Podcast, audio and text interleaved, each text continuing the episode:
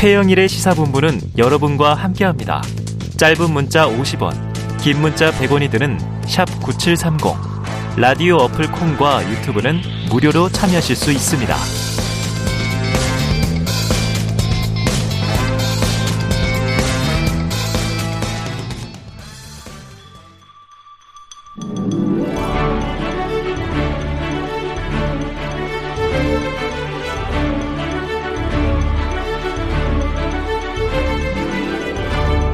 네, 매주 화요일에는요, 여야 정당 출입 기자들과 정치권 취재 이야기, 그중에서도 취재 뒷이야기를 듣는 쏠쏠한 불사조 기자단이 있습니다. 경향신문 박순봉 기자, 세계일보 최영찬 기자 두 분 나오셨습니다. 어서 오세요. 안녕하세요. 자, 지난주에도 이제 여야가 바뀌어서 서로 어떠냐 했는데 두 분 다 그냥 피곤한 표정이에요.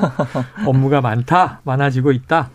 근데 이제 아까 한입뉴스에서 다뤘는데 이 집무실 관련해서 기자들이 깔아야 되는 보안 앱이 문제가 좀 있다, 이런 얘기가 나오고 있어서 박 기자님, 이게 기자들 입장에서 뭐가 불만인 거예요?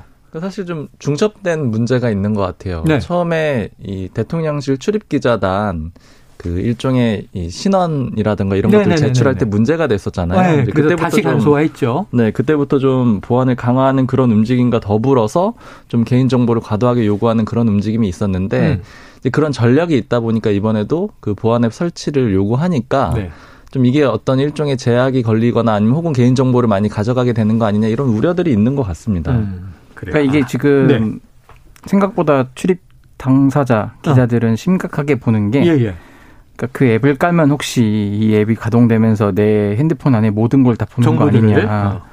이런 식으로 하면은 예를 들어 회사에 이제 뭐 정보 보고한 비공개 자료라든지 네.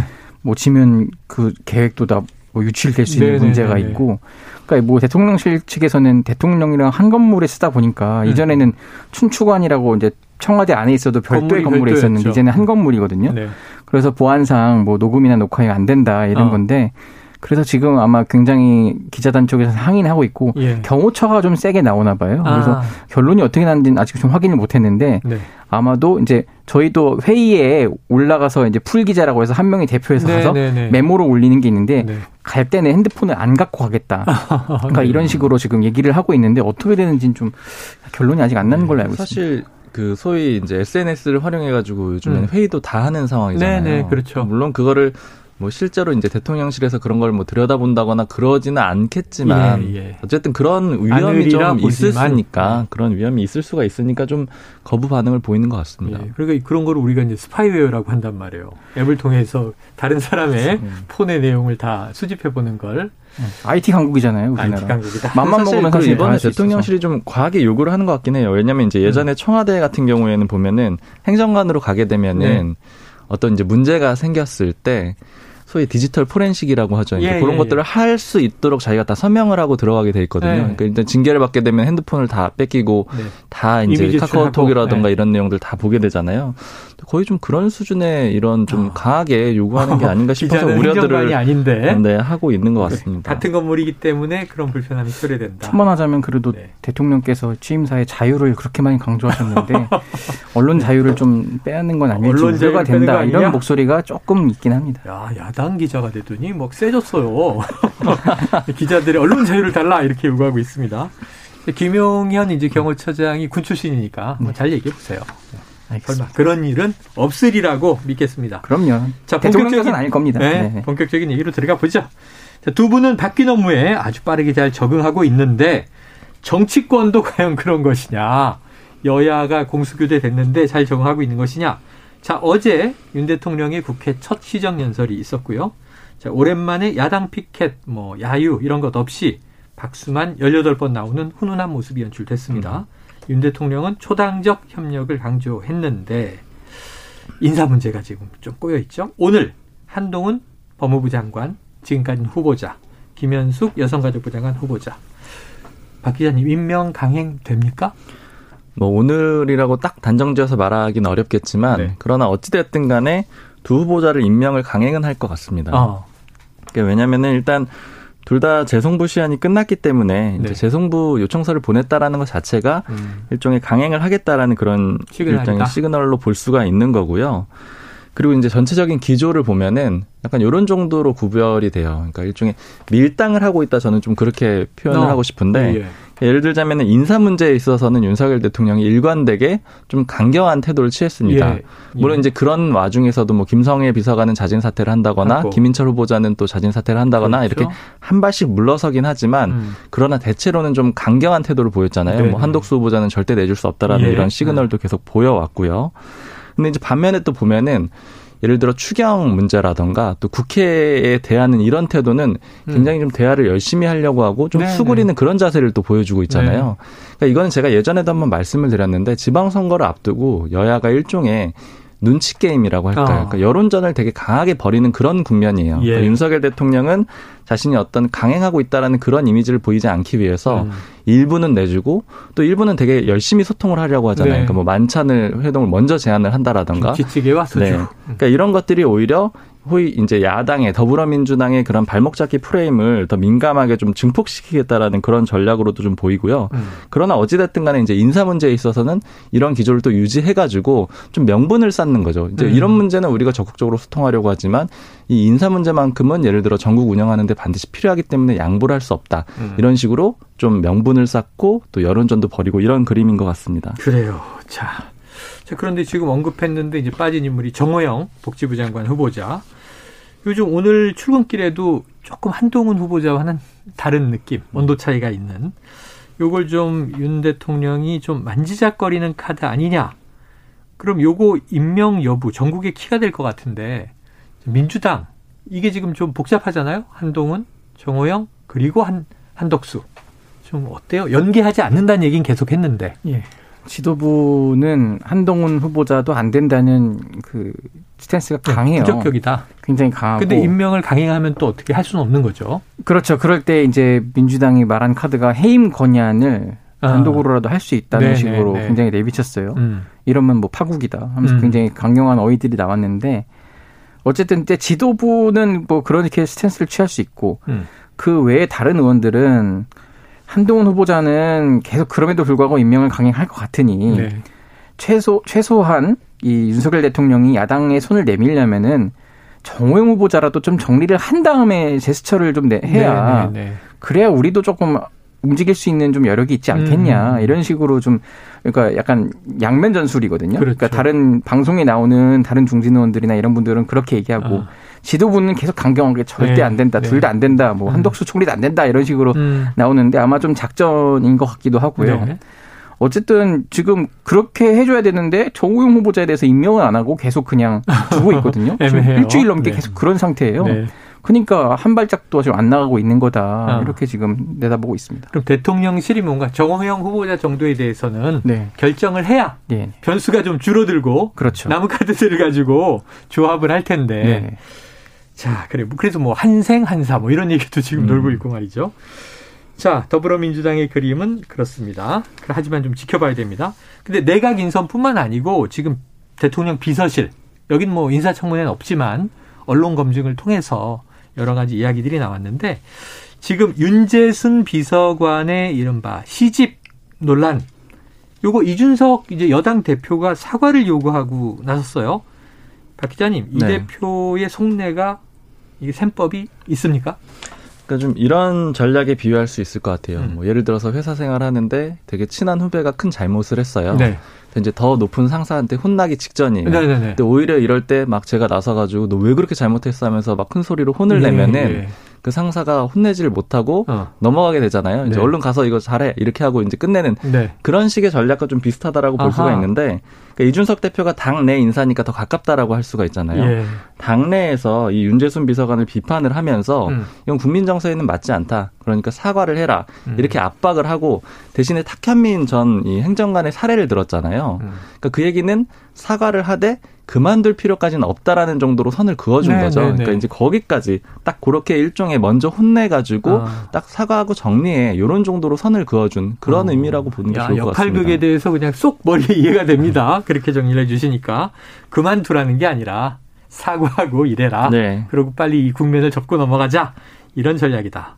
자, 그런데 이제 초당적 협력, 협치 뭐 이런 얘기가 강조되고 있긴 하지만 암초가 또 있어요. 원구성 협상이 있잖아요. 지금 국회 하반기로 접어들고 네. 국회의장 경선도 들어가는 마당인데 자 원래 후반기 법사위원장은 국민의힘이 맡기로 지난해 칠월에 여야가 약속했다. 그런데 이제 전임 원내대표들끼리의 합의이기 때문에 민주당은 지금 새로운 합의를 끄집어냈잖아요. 예. 전임 원내대표들이 한 얘기는 의미 없고 우리가 지금 논의해야지. 그리고 법사위원장 안 내줄 것 같은 분위기. 어떻게 흘러갑니까? 지금 일단은 이 주제를 놓고 원내대표 간 테이블에 한번 앉아봐야 음.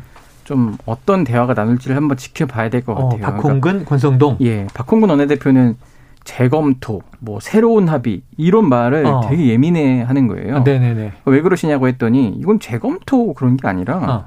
국회법에 따라서 어. 후반기에는 의장단을 새로 선출한다. 그럼 아. 원을 다시 꾸리는 거다. 네네.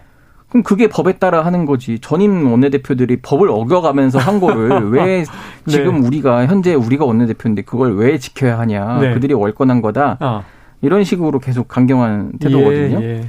어쨌든 지금 법사위원장을 가져오면 좋고 뭐 이건 꼭 우리가 무조건 가져와야 돼 이렇다기보다는 어. 한번 얘기를 한번 해보자. 그럼 어. 당신들은 뭘 원하냐. 의장을 우리가 가져가고 네네. 지금 이제 우리가 야당이 됐는데 어쨌든 한번 권성동 원내대표랑 얘기를 한번 해보자. 이런 어. 정도 스탠스긴 하거든요. 네, 네. 한번 그래서 이제 후반기 국회의장 선출도 곧 할 거라서 한번 그걸 흐름대로 한번 좀 봐야 될 것 같아요. 자, 법대로. 그러니까 이거 재검토나 뭐 파기는 아니다라는 느낌인 그렇죠. 거죠 민주당은. 네. 그런데 일단은 원내대표끼리 마주봐야 한다. 근데 지금 박 기자님 사실은 네. 이게 합의 파기라고 보는 거잖아요 국민의힘은. 맞습니다. 이제 국민의힘에서는 당연히 합의 파기고 법사위원장을 절대 내줄 수가 없다 내줄 이런 수 없다. 입장이에요. 그러니까 예전에 전반기랑 비슷하죠. 그때 법사위원장 내줄 수 없다라고 하면서 그것 때문에 전체 상임위가 다 파행이었잖아요. 다 포기해가지고 민주당이 소위 이제 독식 구조를 굉장히 강조하는 그런 여론전을 펼치다가 음. 이제 나중에야 분배를 받았던 거잖아요. 그런데 이제 이런 점을 좀 봐야 될 것 같아요. 국민의힘 내부 얘기를 들어보면은. 이제 지방선거를 기점으로 보고 있어요. 그러니까 음. 지방선거 전에 해야 되는 이슈하고 후에 해야 되는 이슈들이 있는데 지금 전국의 핵심적인 이슈들 한 세 개를 꼽아보자고 하면은 네. 한덕수 후보자 총리 인준 예. 이 문제가 제일 크고 빠르고요. 네. 그리고 그다음에 이제 사개특위 열어가지고 중수청을 이제 만들지 아. 여부 이런 것들을 또 하나 정해야 되고 검찰 수사권 분리의 후속 작업들 맞습니다. 그리고 이제 방금 말씀하신 원구성 협상이 있는 건데. 음. 지금 뒤에 사개특위라든가 원구성 협상 이 문제는 여야 간에 합의가 될 여지가 지금은 거의 없다고 아, 봐야 되는 그런 네, 이슈잖아요. 네. 양쪽이 완전히 첨예하게 붙어 있는 거고 음. 한덕수 후보자 이 인준 문제는 그전에 어떻게든 정리를 해야 되는 그런 문제로 지금 보고 있는 네, 거죠. 네. 즉 결국 더 훨씬 더 첨예한 문제는 지방선거 이후로 밀어놨다라고 보는 건데 아. 그러니까 국민의힘 입장은 이런 겁니다. 지방선거에서 어떤 결론이 나게 되면은 음. 그에 따라서 사개특위 내지는 원구성 협상에서도 방향이 좀 바뀔 수가 있다라는 음. 거예요. 그러니까 지금 상황으로 보면은 대선이 거의 영 점 칠 퍼센트 포인트 차이가 나면서 네. 소위 박빙으로 박빙이었죠. 끝났기 때문에 물론 이제 윤석열 대통령이 당선이 됐지만 민주당이 완전히 숙인 그런 그림은 아니잖아요. 네. 여전히 의회 권력을 가지고 소위 말하는 이제 검찰의 수사기소권 분리법을 음. 처리를 하고 이런 식으로 계속 행정부 입법부가 나중 있는 양상이죠. 그렇죠. 계속 맞서는 그런 그림인데 지방선거에서 일단 결정이 날 거라는 겁니다. 지금 상태로는 서로 대등하게 붙어 있는 그런 네. 상황인 거잖아요. 그러니까 그렇기 때문에 더 민감한 문제는 뒤로 가야 되고 이제 그 앞 과정에서 좀 더 유리한 국면을 차지하면은 아. 잘 풀어낼 수 있을 것이다 이렇게 보는 거죠. 아, 그럼 지방선거에 올인해서 지방선거는 일단 자 여당이 압승 혹은 승리하게 되면 자 이게 새 정부에 대해서 국민들이 이렇게 좀 밀어주려고 하는데 네. 야당도 양보해라 이런 좀 압박의 힘이 그렇게 되면은 이제 거죠? 아무래도 여론에 좀 네. 판별이 나올 수 있다라고 보는 거죠. 자, 선거가 지렛대다 이렇게 보는 겁니다. 자 이제 최 기자님한테 요거 하나 여쭤볼게요. 지금 제일 당 다수당이 이제 국회의장직을 갖게 돼 있어요. 네. 그러다 보니까 지금 이제 박병석 의장 오월 이십구일 퇴임 이후에 누가 차기 의장이냐? 근데 민주당 내부에 경쟁률이 세진 게. 자, 김진표, 이상민, 조정식, 그리고 우상호. 자, 또 다른 후보가 있을까요? 김상희 부의장. 아, 지금은 부의장이죠. 부의장인데 부의장. 어제 결심을 했다고 해요. 그래서 오늘 중에 입장을 낼 예정이고. 음. 그럼 오파전이에요. 네네. 말씀해 주신 대로. 여성 최초의 국회의장이 꼭 돼야겠다. 아. 뭐 이런 강한 의지를 드러냈다고 하는데. 네. 좀 국회의장 선거, 이제 당내 경선이긴 하지만. 음. 다섯 명이나 나온 건 좀 처음 봤어요. 오, 굉장히 지금 경쟁이 불이 붙었습니다. 네. 어쨌든. 자, 그러면 이제 치열하고 이 경우의 수가 다양해졌는데 네네. 최 기자님한테 단도직입적으로 물어볼게요. 누가 됩니까? 저는 김진표 의원이 지금 제일 유리한다고 봐요. 유리하다. 네, 왜냐하면은 일단 국회 지금 최연장자예요. 최연장자다. 오선, 이제 오선은 많죠. 사실 이상민 의원도 오선이고, 네네. 조정식 의원도 오선인데, 조정식 의원은 육십 년대생이고, 네. 이상민 의원은 오십 년대생이고, 음. 김진표 의원은 사십 년대생이거든요. 음. 그런 면에서 저 이미 또 전반기 때 사실 박병석 의장이랑 경선까지는 안 갔지만은 음. 본인도 출마 의사를 드러냈고 조금 네. 조율을 하다가 그럼 내가 다음에 하겠다고 양보한 어. 것처럼 해서 저희끼리 말로 이제 침 발라놨다고 하거든요. 그러니까 미리 침을 발라놓은 거예요. 후방인 내 거야 이거. 네. 그리고 다른 의원들도 물론 진짜 이번에 하고 싶은 마음도 네네. 있을 수도 있고 음. 그런 식인 거죠. 그러니까 박병석 네. 의장이 이십 대 국회 후반기에 출마했었어요. 네. 근데 당내 경선에서 졌거든요. 문희상 의장한테. 그러면 다, 자, 자연스럽게 다음 그럼 공천도 받게 되고 네. 아유 이해찬 대표가 그때 그랬다는 거예요. 음. 박병석 의원은 다음에 의장 하셔야죠. 이러면서 공천을 줬대요. 어. 물론 이렇게 경선도 하고 그랬겠죠. 네. 어쨌든 그런 의미에서 이번에 한번 존재감을 보여주는 거죠. 내가 음. 다음에 우리 일당 될 수 있는데 국회의장 할 사람 없잖아. 그러면 음. 나 고, 다음에 공천 줘야 되는 거 아니야? 이런 스탠스를 아. 가져갈 수 있기 때문에 네. 그런 의미도 있다. 근데 지금 너무 다들 강성으로 예, 나오는 예, 거예요. 예. 막 강한 야당, 야당이 됐으니까 네. 소위 말하는 개딸들한테 어필을 네, 해서 네, 네, 막 네. 지금 당, 그 의원들을 압박하는 그런 음. 형국인데 조금 이거에 대해서 우려 목소리도 나와요. 의장은 네, 사실 무소속인데 네. 너무 치우치려는 거 아니냐 음. 이런 비판이 그래서 일부에서도 있습니다. 일부에서도 국회의장직이라는 게 보통 과거에 얘기했던 중립적인 이미지가 좋은 거냐 아니면 이번에 좀 개혁적인 의장이 나와야 하는 거냐. 자, 이제 지켜보도록 하죠. 지금 김진표 의원이 유력하다 이렇게 얘기를 하셨습니다. 왜냐하면 이제 나이와 선수 이런 걸 따졌을 네네. 때. 다음 이슈는 제목이 일단 재밌습니다. 광주와 봉하마을을 대하는 정치권의 자세.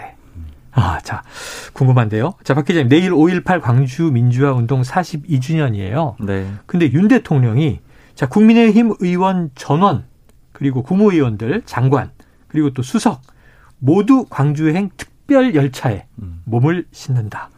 다 같이 간다. 이거 좀 파격적인데 네. 여기 좀 열애자 없습니까? 일단 지금 제가 파악하기로는 아직 없고요. 물론 어. 이제 있을 수도 있겠죠. 네, 근데 일단 기본적으로 예, 당의 입장 자체가 다 같이 가자라는 그런 입장이기 때문에 네. 웬만하면 안 빠질 거고요. 어. 그리고 지금 이제 대통령실도 다 가는 거잖아요. 예, 대부분이. 예. 그러다 보니까 의원들이 아무래도 이제 예를 들어 인간관계를 맺고 이런 것도 필요하기 때문에 음. 굳이 당이 전체적으로 가는데 이런 상황이면 웬만하면 일정을 다 빼고 거의 참석하지 않을까 이렇게 보고 있습니다. 특별한 사유 없이 빠지는 일은 없을 것 같다. 자, 이 보수 정당의 정상화다. 뭐 이런 측면도 있고 사실 오일팔 광주민주화운동이 보수 진보의 굉장히 갈등의 또 음. 한 복판에 있었던 적이 있었지만 네. 지금은 이제 국민의힘에서도 어유 개헌하게 되면 헌법 전문에 넣읍시다.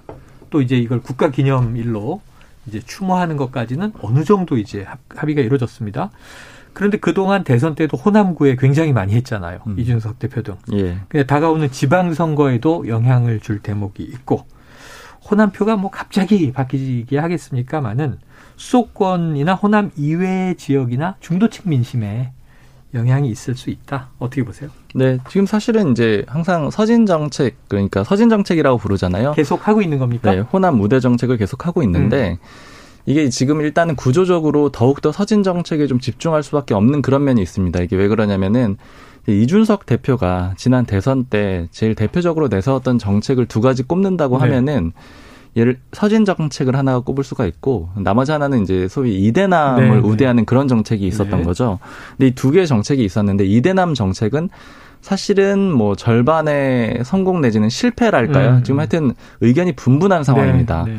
제가 이제 모 광역단체장 후보한테 들었던 얘기는 이준석 대표가 이번엔 나서주지 않았으면 좋겠다 이런 얘기도 하더라고요. 어. 그러니까 이 얘기는 뭐 이게 전체 분위기라고 단정 지을 수는 없지만, 없지만 소위 말하는 젠더 이슈에 대해서 어쨌든 당내에서 일부 반감이 있다라는 거예요. 네. 이런 상황에서 이준석 대표도 실제 좀 정치적인 입지가 줄어들었고 이렇기 어. 때문에 자신 있게 내세울 수 있는 거는 이제 소위 이제 젠더 이 문제보다는 서진 정책이에요. 그래서 이제 이준석 대표가 누구도 좀 비난하긴 어렵죠. 그렇죠. 네. 계속 강조하고 있는 것이고 그리고 그 효과에 대해서 물어보셨는데 사실 이제 이 서진 정책을 되게 강조를 했던 게 음. 김종인 전 비상대책위원장이었거든요. 예. 근데 김종인 전 위원장의 주장은 이런 겁니다. 이제 간다고 해서 바로 호남 지역의 어떤 지자체장을 당장 따오거나 그러니까 음. 선거에서 이기거나 이런 그림은 안 될 거예요. 음. 근데 여기서 노리는 바는 뭐냐면 항상 수도권에 살고 있는 호남 사람들이 굉장히 많단 말이에요. 네네. 이 사람들한테 소구를 할 수가 있고 그리고 상징적인 의미가 있는 거죠. 음. 이제 보수 정당임에도 불구하고 이제 서진 정책이란 이름 자체가 동쪽에 지지층이 몰려있는 보수 정당이 서쪽으로 간다라는 네. 그런 확장의 의미가 있는 거거든요. 네. 그러니까 이런 의미에서는 분명히 효과가 있을 거라고 보고 그래. 있습니다. 이정현 전 의원 정도가 지금 전남도지사에 나와 있죠. 국민의힘으로는. 네. 알겠습니다. 자, 그런데 내일은 그러면 이제 대통령 또 여당 의원들 대통령 비서진 총출동하는 장면이 꽤 언론에 보도될 것 같은데 사실은 이제 흔히 뭐 텃밭하면 이제 호남에 민주당의 또 이제 지지세가 강한데 이재명 후보 오늘 간다는 거죠 오늘 호남을 예, 오늘 하루 전에 네. 그래서 오일팔 민주묘지를 참배하고 전야제를 참석한다. 최 기자님 이것도 일종의 전략입니까? 하루 먼저? 뭐 그렇게 보시면 되겠고요. 왜냐하면은 내일 주인공은 누가 뭐래도 윤석열 대통령과 이제 국민의힘 네. 의원들이 그렇게 많이 가는 게 드문 일이라서 국가기념일이니까 예. 행사 주관도 정부가 하는 거고 그렇죠. 그럴 수밖에 없고 그렇기 때문에 사실 전날부터 지금은 오일 광주는 이제 전야제도 하고 아마 네, 네. 그런 축제 뭐 나름 그런 분위기도 있어요. 음. 그렇기 때문에 전날 가서 김동연 후보도 오늘 가거든요. 아 그래요. 네, 뭐 같이 하는 장면이 나올 수도 있고 음. 어쨌든 그리고 아마 지금. 이재명 후보의 공식 신분이 그냥 국회의원 후보자예요. 네네. 아마 공식 초청 대상은 아닐 거예요. 네네. 행사에. 그런 면도 조금 작용을 했을 아. 거다. 좀 이렇게 보입니다. 네, 공식 행사에서 앞줄에서 뭐 이렇게 보여지긴 쉽지 않다. 예, 예. 전야제에서 존재감을 뿜뿜 한번 지켜보도록 하죠. 알겠습니다. 그런데 오는 이십삼 일이 또 노무현 전 대통령의 십삼 주기예요. 기일이라고 부르는데 자 민주당 주도하에 여기는 뭐 봉하마을이 또 한번 주목받는 그런 날입니다. 문재인 전 대통령이 재임 중에 한번 참석을 하고 자 이제 재임 중에 오지 않겠다. 다 대통령 임무 마치고 퇴임하고 오겠다. 이런 얘기를 한 바 있는데 문 대통령 문 전 대통령 갑니까? 일단 저는 갈 거로 알고 있고 뭐 어. 아직 확정 확실하진 않지만 네네. 웬만하면 갈 것 같아요. 왜냐하면 어. 대, 대통령 임기 동안에는 못 가겠지만 네. 뭐 그 뒤로 이제 잘 챙기겠다고 했으니까 어. 지금 지방선거 유월 일일이라서 딱 보름 남았거든요. 네네. 이제 내일 다음 주 월요일이 이제 오월 이십삼일이고 이러면은 선거 유세 기간 중 일부예요. 네. 지지층 결집할 수 있는 최대 행사라고도 여길 수 있거든요. 아, 선거에 파급력이 있다? 그럼요. 지금 문 전 대통령이 사실 양산에 사니까 봉은 그렇게 안 멀어요. 네네. 그래서 그냥 차 타고 갈 수 있고 음. 이재명 후보도 총괄선대위원장이기 때문에 갈 수 있고 아직 네. 지금 영남을 안 갔어요. 근데 음. 일부러 안 가고 있는 것 같아요. 아하. 이때 가면 되니까. 예. 그런 게 있고 또 지도부도 가고 의원들도 가고 그러면은 문 전 대통령과 이 후보가 같이 손 맞잡고 이렇게 어. 만세 포즈하고 이런 경우도 나올 수도 있고 어. 끝나고 나오면서 어쨌든 그냥 같이 하고 있는 모습만으로도 당내 그동안 미묘한 갈등이 있었잖아요. 뭐 네. 친 이재명과 친 이낙연 뭐 네. 이런 식으로. 이낙연 갈렸다. 전 대표도 지금 아직 출국을 안 해서 네. 한국에 남아 있어서 아마 갈 것 같아요. 아, 이러면은 한 자리에 또 같이 있는 모습. 거기에다가 이제 문 전 대통령까지 있으면은 네네. 야권 지지자들이 볼 때는 가장 좋은 그림이 나올 수 있는 아, 거죠. 그럼 이거 참 재밌는 또 데칼코마니네요. 네. 왜냐하면 지금 보수 정당은 서진 정책. 근데 이걸 또 동진 정책이라고 부르기는 애매하긴 하지만 네. 동진 정책까지는 아니지만 다 모이는 네. 어쨌든 인사들이. 그 기존에 전국에 흩어져 있는 기존 전통 민주당 지지층을 좀 네. 투표장으로 나오게 하는 게 지금 가장 급선무예요. 이제 왜냐면은 민주당 지지층들이 요즘 뭐 뉴스도 안 본다, 네. 뭐 정치에 관심을 끊었다 이러면서 지방선거까지 투표를 안 할까 봐 그게 네. 제일 걱정을 하고 있거든요. 어. 그렇기 때문에 제발 나와서 투표하면 이깁니다. 여론조사 믿지 마십시오라고 예. 하는 게 지금 민주당 전략이어서. 야.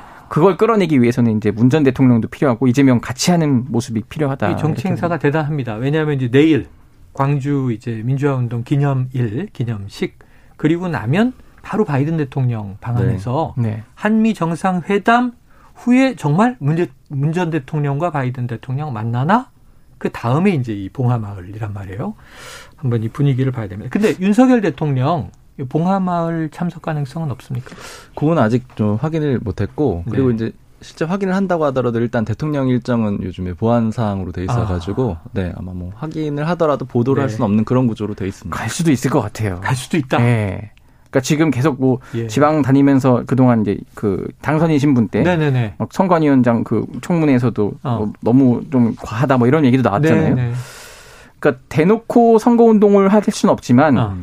나도 노무현 전 대통령 존경하고 좋아하고 그리워한다 해서 어. 충분해서 갈 수 있는 거거든요. 그리고 그거 역시 네. 비난받을 일이 전혀 아니에요. 비난받을 일이 아니에요. 오히려 그렇죠. 많은 분들이 네. 야, 텅큰 대통령 이렇게 이제 칭찬받을 일이죠. 그리고 흐름상으로도 저도 최 기자님 분석이 네네네. 맞다고 보는 게 지금 일종의 봉하마을을 가게 되면 위치는 아니더라도 아. 이게 서진 정책의 연장선 상에 있을 수가 아. 있는 거고 네네네. 그리고 윤석열 대통령이 보였던 그러니까 인사 부분에선 좀 강경한 태도를 보였으나 네네. 예를 들어 여야 삼 당 지도부한테 만찬하자고 하고 대화 걸고 이런 것들 아. 그리고 또 개인적으로 노무현 전 대통령을 굉장히 좋아한다라는 입장을 네네. 여러 번 밝혔잖아요. 그러니까 이런 것들 종합해 봤을 때는 뭐 참석 가능성도 꽤 있을 것 같습니다. 말씀하시니까 생각나는 게 대선 기간에 제일 좀 흥미로웠던 이제 유세가 자, 국민의힘 대, 대선 후보인데 민주당을 향해서 김대중 대통령의 민주당, 네. 노무현 대통령의 민주당이 아니다. 맞아요. 지금 민주당은 변질됐다.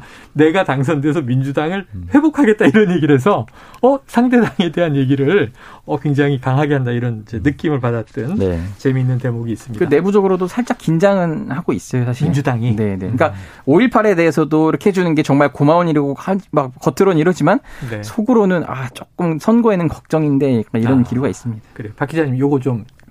중요한 천기를 하나 여쭤볼게요. 네. 격전지인 경기도지사 선거 말이에요. 예. 김은혜 후보와 강용석 후보 단일화 어떻게 됩니까?